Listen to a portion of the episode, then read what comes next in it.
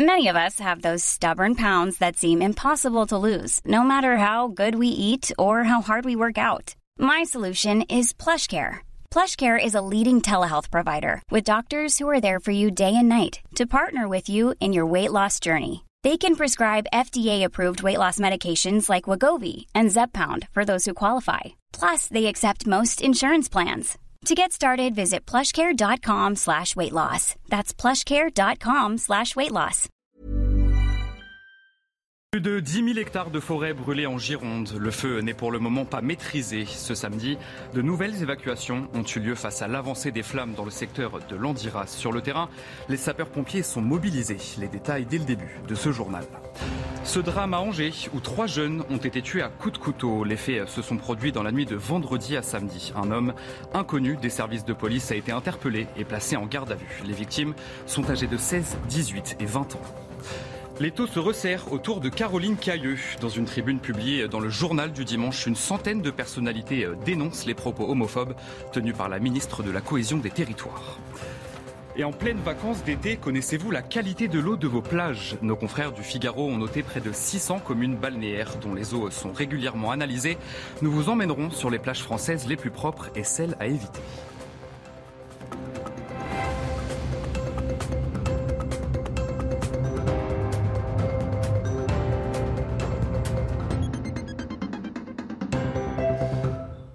Bonsoir à tous et bienvenue dans l'édition de la nuit. Ce sont désormais plus de 10 000 hectares de forêt qui sont partis en fumée en Gironde. Ce samedi, de nouvelles évacuations ont eu lieu face à l'avancée des flammes dans le secteur de Landiras, portant à plus de 12 200 le nombre de personnes évacuées. Dans le petit village de Cazaux, 300 habitants ont pu revenir quelques minutes à leur domicile pour récupérer animaux de compagnie et quelques vêtements. Une équipe CNews a accompagné le premier convoi. Sur place, un habitant témoigne de l'ampleur des dégâts. Écoutez.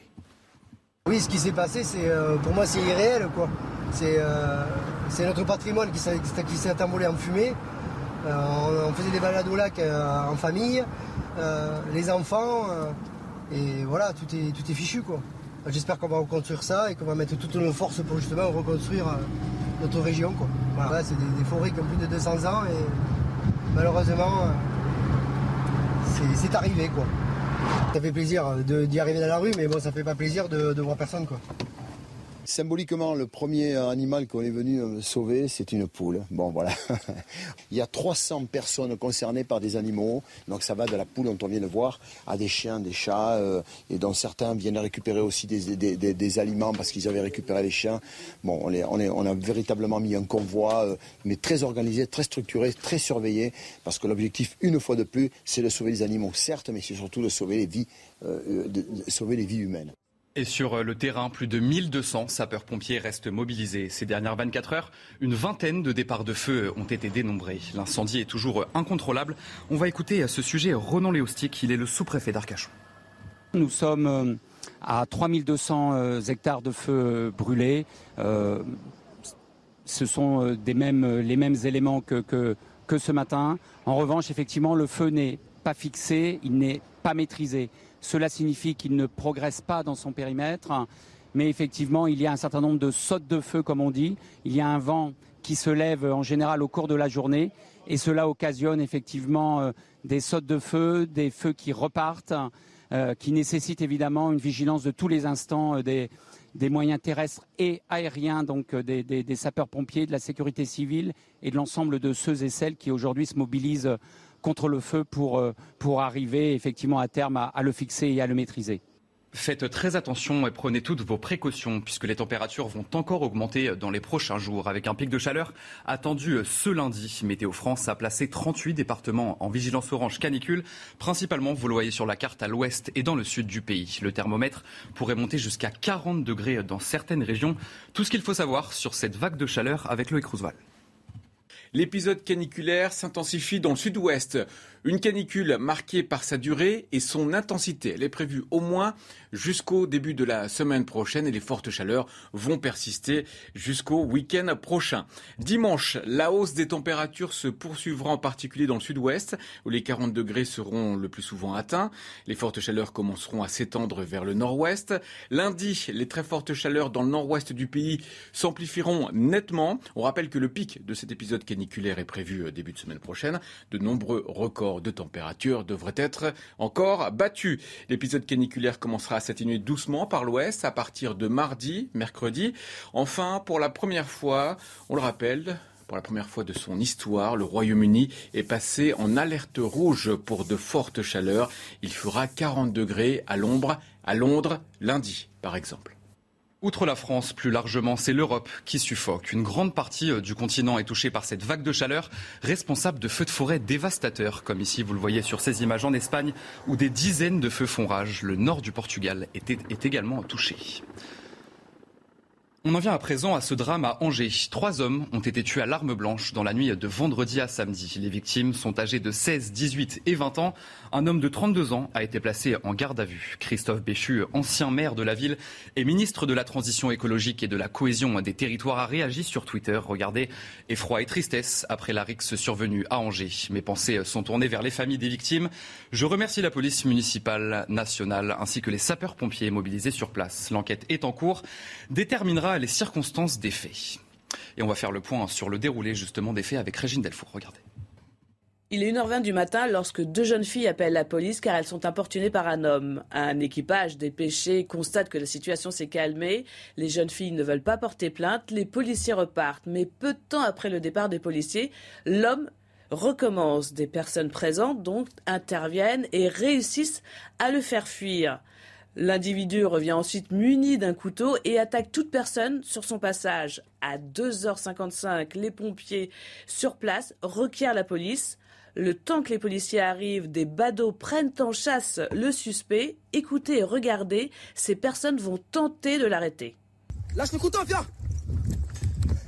Hé Lâche le couteau, viens Lâche le couteau, viens Viens On t'a vu, hein la police intercepte le suspect. Il tient le couteau ensanglanté. Je vous rappelle que trois personnes ont été tuées, dont un mineur de 15 ans. Trois autres sont euh, légèrement blessés, dont un jeune de 16 ans.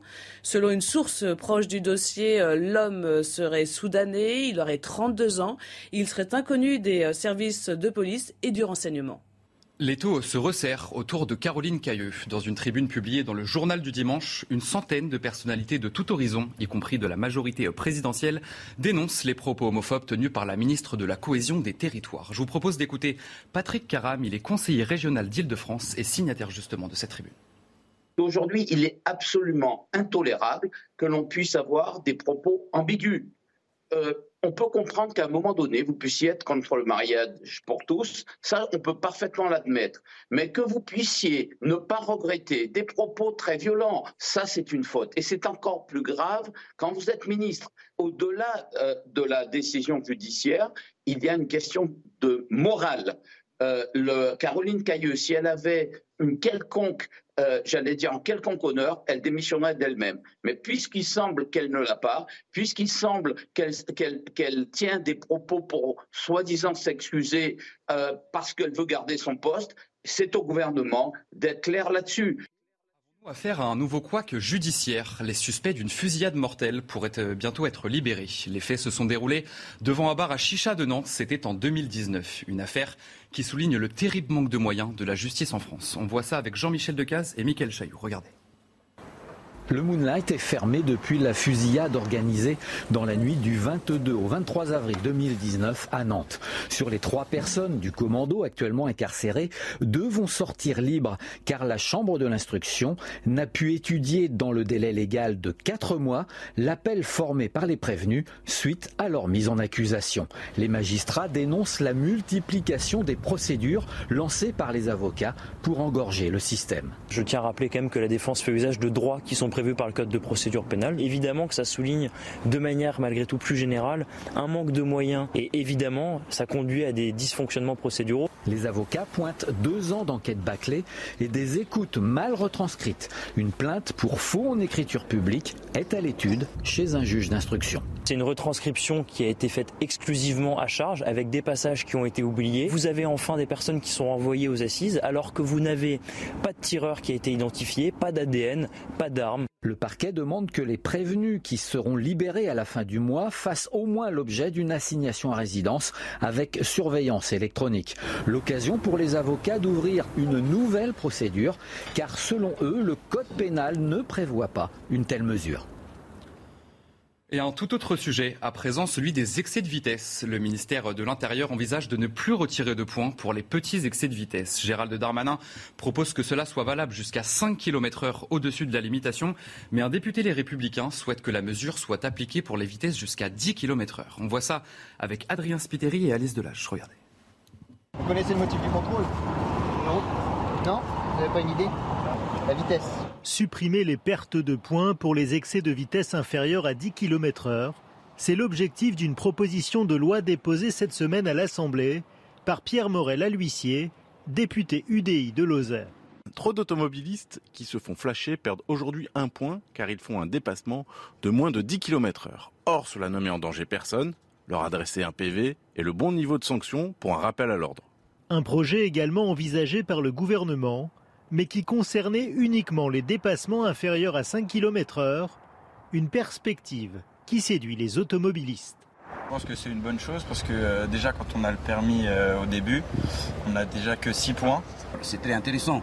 Vous voyez, euh, ça suffit d'un petit accès vitesse et hop, il y a un point où les points sont partis. Ah C'était, c'est très très très important. Selon le ministère de l'Intérieur, 58% des contraventions pour excès de vitesse adressées entre 2010 et 2020 concernaient des dépassements de moins de 5 km/h.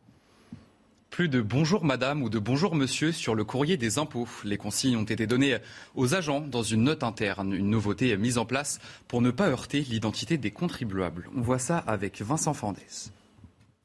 Terminez la formule bonjour madame ou bonjour monsieur. Quand vous recevrez un courrier des impôts, un simple bonjour vous sera adressé.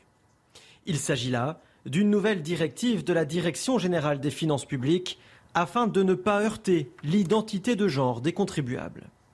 Les consignes ont été données aux agents dans une note interne que s'est procurée le Figaro.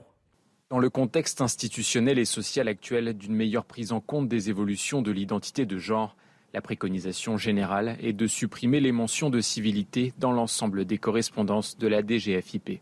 Il est précisé dans le courrier que cette décision a été prise afin de se conformer au vote de la loi 2013 ouvrant le mariage aux couples de personnes de même sexe, texte dans lequel il n'y a pourtant aucune référence à l'identité de genre. Depuis une semaine, la cigarette est bannie des plages du Touquet. Une interdiction qui fait suite à un arrêté pris par le maire de la station balnéaire. C'est une première sur la côte d'Opale. Mathieu Devez. Plus possible de fumer sur le sable du Touquet Paris-Plage. C'est interdit par un arrêté municipal entré en vigueur la semaine dernière. Objectif affiché par le maire de la ville, protéger les enfants et l'environnement. On n'en peut plus, euh, alors parents, grands-parents ou arrière-grands-parents, de voir euh, des enfants petits jouer dans le sable de la plage du Touquet et tout à coup euh, découvrir un mégot ou les retrouver avec un mégot à la main, parfois même à la bouche. La deuxième raison, c'est une raison de préservation de l'environnement, tout simplement, puisqu'on sait qu'un mégot met euh, plusieurs années avant de disparaître dans la nature et qu'il pollue lui seul 500 litres d'eau. Donc euh, je pense que la mer est déjà assez souillée pour qu'on on évite de la souiller euh, plus encore par ces mégots. En France, plus de 70 plages sont non-fumeurs, comme à Nice, Marseille, Cannes et Ouistreham. Mais c'est la première fois que la cigarette est bannie d'une des plages de la côte d'Opale. Véritable fléau pour l'environnement, elle représente 40% des déchets récupérés dans les villes et sur les plages lors des campagnes internationales de nettoyage. C'est même le détritus le plus répandu ramassé sur les plages. Après quelques semaines de prévention, des sanctions pourront être prises contre les fumeurs réticents, avec des amendes jusqu'à 150 euros. Et avec ces fortes chaleurs, l'heure est bien sûr à la baignade sur le littoral. Mais connaissez-vous la qualité de l'eau de vos plages? Nos confrères du Figaro ont noté les 583 communes balnéaires dont les eaux sont régulièrement analysées. Les précisions de Yann Effelé. Les plages françaises passées au crible par l'ensemble des agences régionales de santé. Et sur l'ensemble des côtes, l'eau est globalement d'excellente qualité. Deux bactéries pathogènes sont recherchées, les et les entérocoques intestinaux, deux organismes signes d'une pollution fécale. Aucun souci à se faire en Occitanie et en Corse, aucune plage n'y est mal classée. Et les deux régions affichent même la plus forte proportion d'eau d'excellente qualité. Sur le pourtour méditerranéen, seule la Provence-Alpes-Côte d'Azur vient noircir le tableau. Entre Marseille et Bandol ou à l'ouest de Nice, quelques plages présentent des concentrations en germes élevés, des situations qui nécessitent toutefois rarement de fermer l'accès à la baignade. Côté Atlantique, le Figaro pointe un mauvais élève, la Bretagne. Les Côtes d'Armor sont le département avec la part la plus importante de plages de qualité insuffisante. En cause, la présence d'algues vertes qui a déjà justifié des interdictions d'accès au public.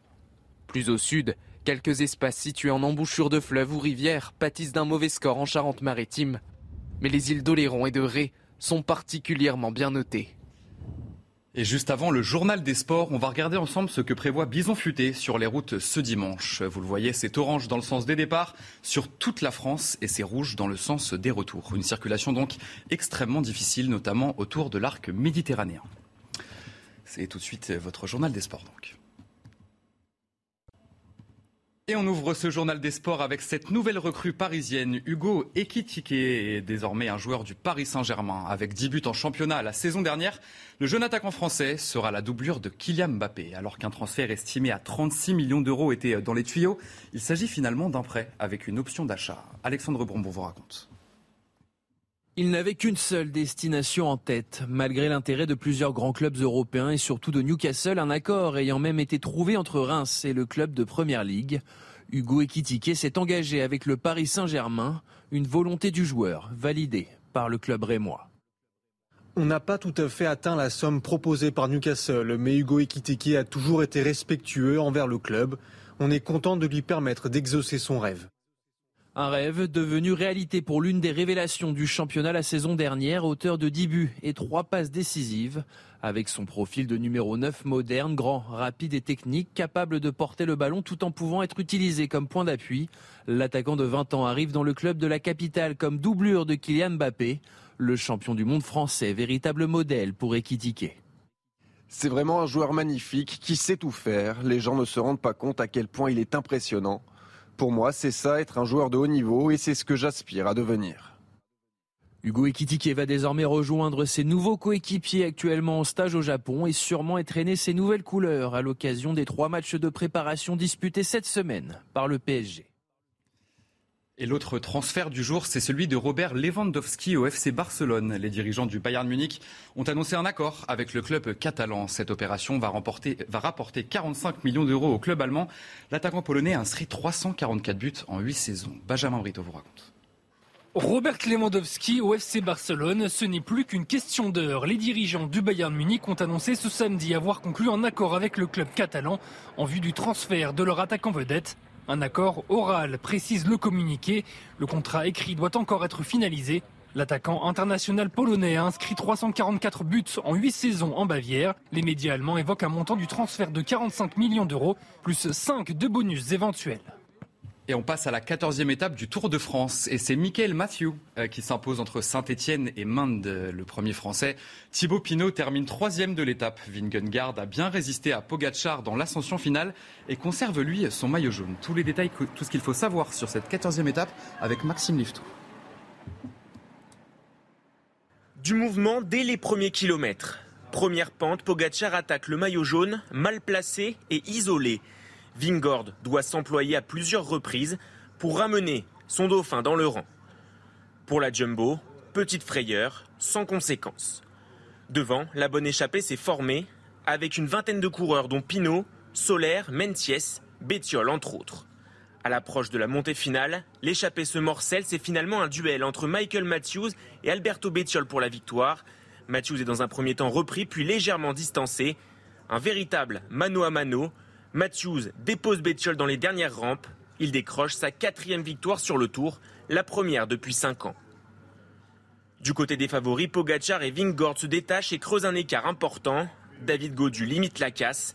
Pogachar attaque à plusieurs reprises mais rien n'y fait. Vingord reste dans sa roue jusqu'à l'arrivée. Le duel continuera dans les Pyrénées. Et un mot de rugby. À présent, les tournées d'été se poursuivent. L'Irlande s'est imposée 32 à 22 face aux All Blacks. Une semaine après leur défaite, face à ces mêmes Irlandais, la Nouvelle-Zélande chute de nouveau à domicile et s'incline dans la série. Les Blacks sont au plus mal à moins d'un an de la Coupe du Monde. Et puis, dans l'autre match de la journée, c'est l'Angleterre qui s'est imposée face à l'Australie 21 à 17 dans une série où chacune des deux équipes avait remporté un match. C'est le 15 de la Rose qui a su être le plus réaliste en prenant rapidement le contrôle du match. Malgré un sursaut australien en fin de match, ce sont bien les Anglais qui remportent la série. Et on termine ce journal des sports avec les adieux d'une très grande championne. Alison Félix profite des championnats du monde d'athlétisme de Yulin pour euh, tirer sa révérence. L'athlète aux 19 médailles mondiales a disputé sa dernière course lors du relais féminin américain et a obtenu la troisième place. Thibaut Duclos. Les adieux d'une légende de l'athlétisme, deuxième relayeuse du 4x400 mètres mixte américain aux mondiaux de Eugene, Alison Félix disputait ce matin la dernière course de sa carrière dans un grand championnat. Longtemps en tête, les Américains se contentent finalement de la médaille de bronze derrière la République dominicaine et les Pays-Bas. Une dernière récompense pour l'athlète la plus titrée de l'athlétisme mondial. En plus de 11 médailles olympiques, Alison Félix remporte ainsi sa 19e médaille mondiale, dont 13 en or, un record hommes et femmes confondus. Et c'est donc la fin de votre journal des sports. Allez, vous restez bien avec nous. Dans un instant, un prochain journal et nous reviendrons sur ces incendies qui touchent le sud de la France. Plus de 10 000 hectares de forêt brûlés en Gironde. Certains départs de feu sont toujours incontrôlables. A tout de suite sur CNews.